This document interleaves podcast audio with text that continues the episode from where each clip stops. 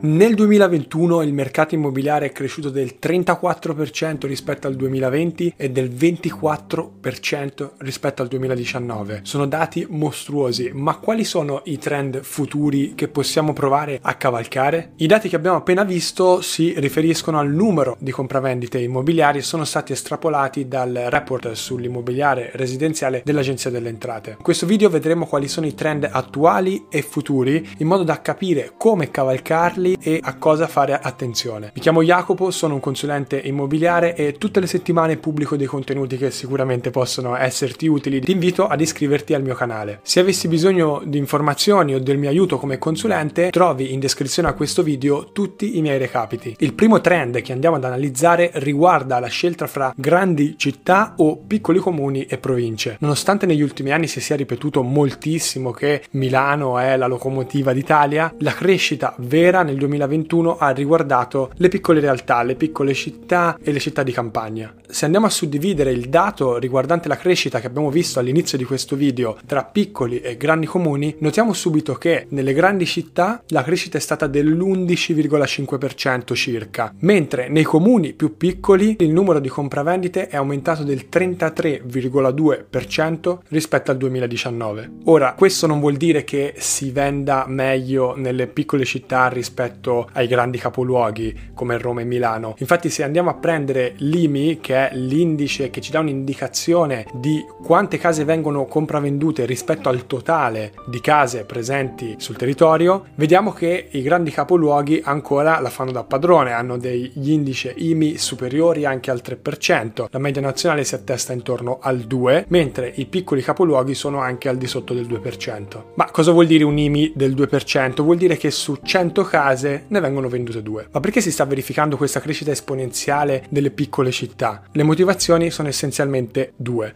La prima è che in periferia i prezzi sono rimasti più bassi, mentre già prima del 2019 in città come Milano o Roma i prezzi avevano cominciato a salire anche in maniera abbastanza importante. Quindi le persone si stanno indirizzando a comprare case più convenienti nelle periferie delle città o nei piccoli capoluoghi. L'altra motivazione di cui probabilmente avete già sentito parlare particolare è che a seguito del Covid che ha stravolto il nostro modo di vivere, ci sono sempre più persone che cercano una casa in campagna, una casa con un giardino, con un terrazzo, una casa che abbia magari una stanza in più, perché quando ci si trova a lavorare in smart working e magari si vive insieme al nostro compagno, alla nostra compagna in un monolocale, è evidente che è impossibile lavorare insieme. Quindi la stanza in più, lo studio ci permette di convivere e di lavorare da casa. Quindi le persone si stanno indirizzando verso verso immobili diversi rispetto a quelli che si compravano prima della pandemia. E questo ci porta al secondo trend in atto, comprare una casa piccola o una casa grande. I numeri del 2021 ci danno una risposta certa. Gli italiani vogliono case più grandi. Rispetto al 2019, infatti, la superficie media degli immobili compravenduti è aumentata di oltre 2 metri quadri, con punte nel nord-est quasi a 3 metri quadri. Le compravendite da 100-140 metri quadri in su sono una fetta sempre più importante del mercato immobiliare italiano, soprattutto nei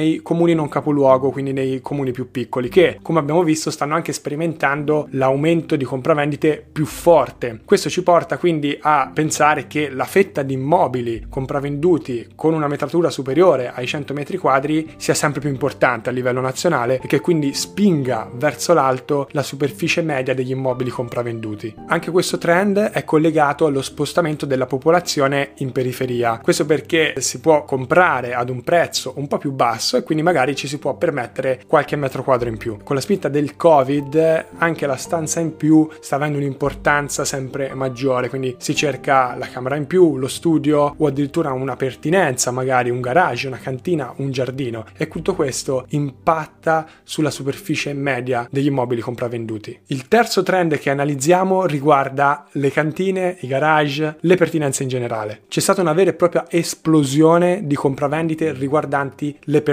residenziali, quindi cantine e garage. Le persone le cercano sempre di più e l'aumento è stato mostruoso, un più 87%. L'ultimo trend che analizziamo prima di andare a tirare le nostre conclusioni e di capire come possiamo muoverci riguarda i mutui. Abbiamo già visto in un precedente video come i tassi di interesse si stanno alzando in maniera molto rapida. Pensate che a dicembre 2021 l'IRS, il tasso di riferimento per i mutui a tasso fisso, era allo 0,1%. Il primo giugno 2022 ha raggiunto il 2,01%, un aumento di 2 punti percentuali dopo un decennio di cali ininterrotti e di tassi molto vicini allo zero. Abbiamo già analizzato le motivazioni di questi movimenti ti consiglio di andare a vedere il video a riguardo, ma ho voluto accennare qualcosa anche in questo video perché io credo che sia un trend che è qui per restare, perlomeno per qualche anno. Non mi aspetto che nei prossimi mesi i tassi tornino a calare, ma viceversa mi aspetto che continuino ad aumentare nei prossimi anni. Pensate che nel piano della bolla immobiliare del 2006, 2007, 2008 i tassi di interesse erano anche al 5, 6, 7% su un mutuo, eh, quindi di margine per crescere ce n'è ancora parecchio. In più se vediamo anche l'inflazione che non accenna a rallentare, suppongo che i tassi di interesse la seguiranno e continueranno la loro corsa verso l'alto. Ma quindi cosa dobbiamo fare adesso che sappiamo più o meno quali saranno i trend per i prossimi mesi e anni. In ottica di un investimento immobiliare può essere conveniente e intelligente valutare l'acquisto di un immobile un po' più grande, sopra i 100-110 metri quadri, in un piccolo capoluogo. Ora non vi sto dicendo di andare nei paesi di montagna con 10 abitanti, ma potete valutarvi di spostarvi un po' fuori dai centri delle città. Conosco investitori che sono fissati con Milano e che non comprerebbero niente al di fuori del centro cittadino, ma in questo momento con i trend che ci sono in questo momento in atto si può pensare di farlo e di avere anche dei profitti importanti. Fate attenzione anche che il vostro appartamento abbia delle pertinenze, quindi un garage, una cantina che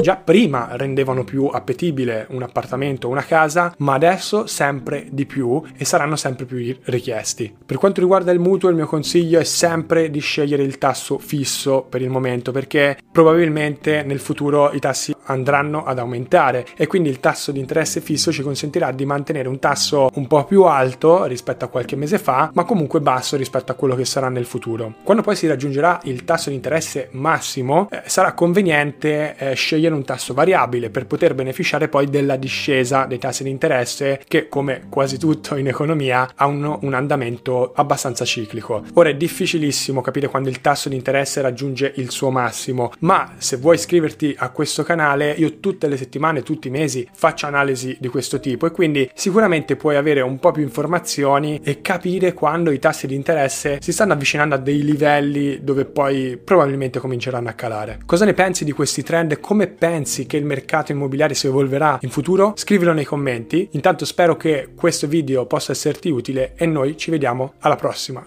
Ciao!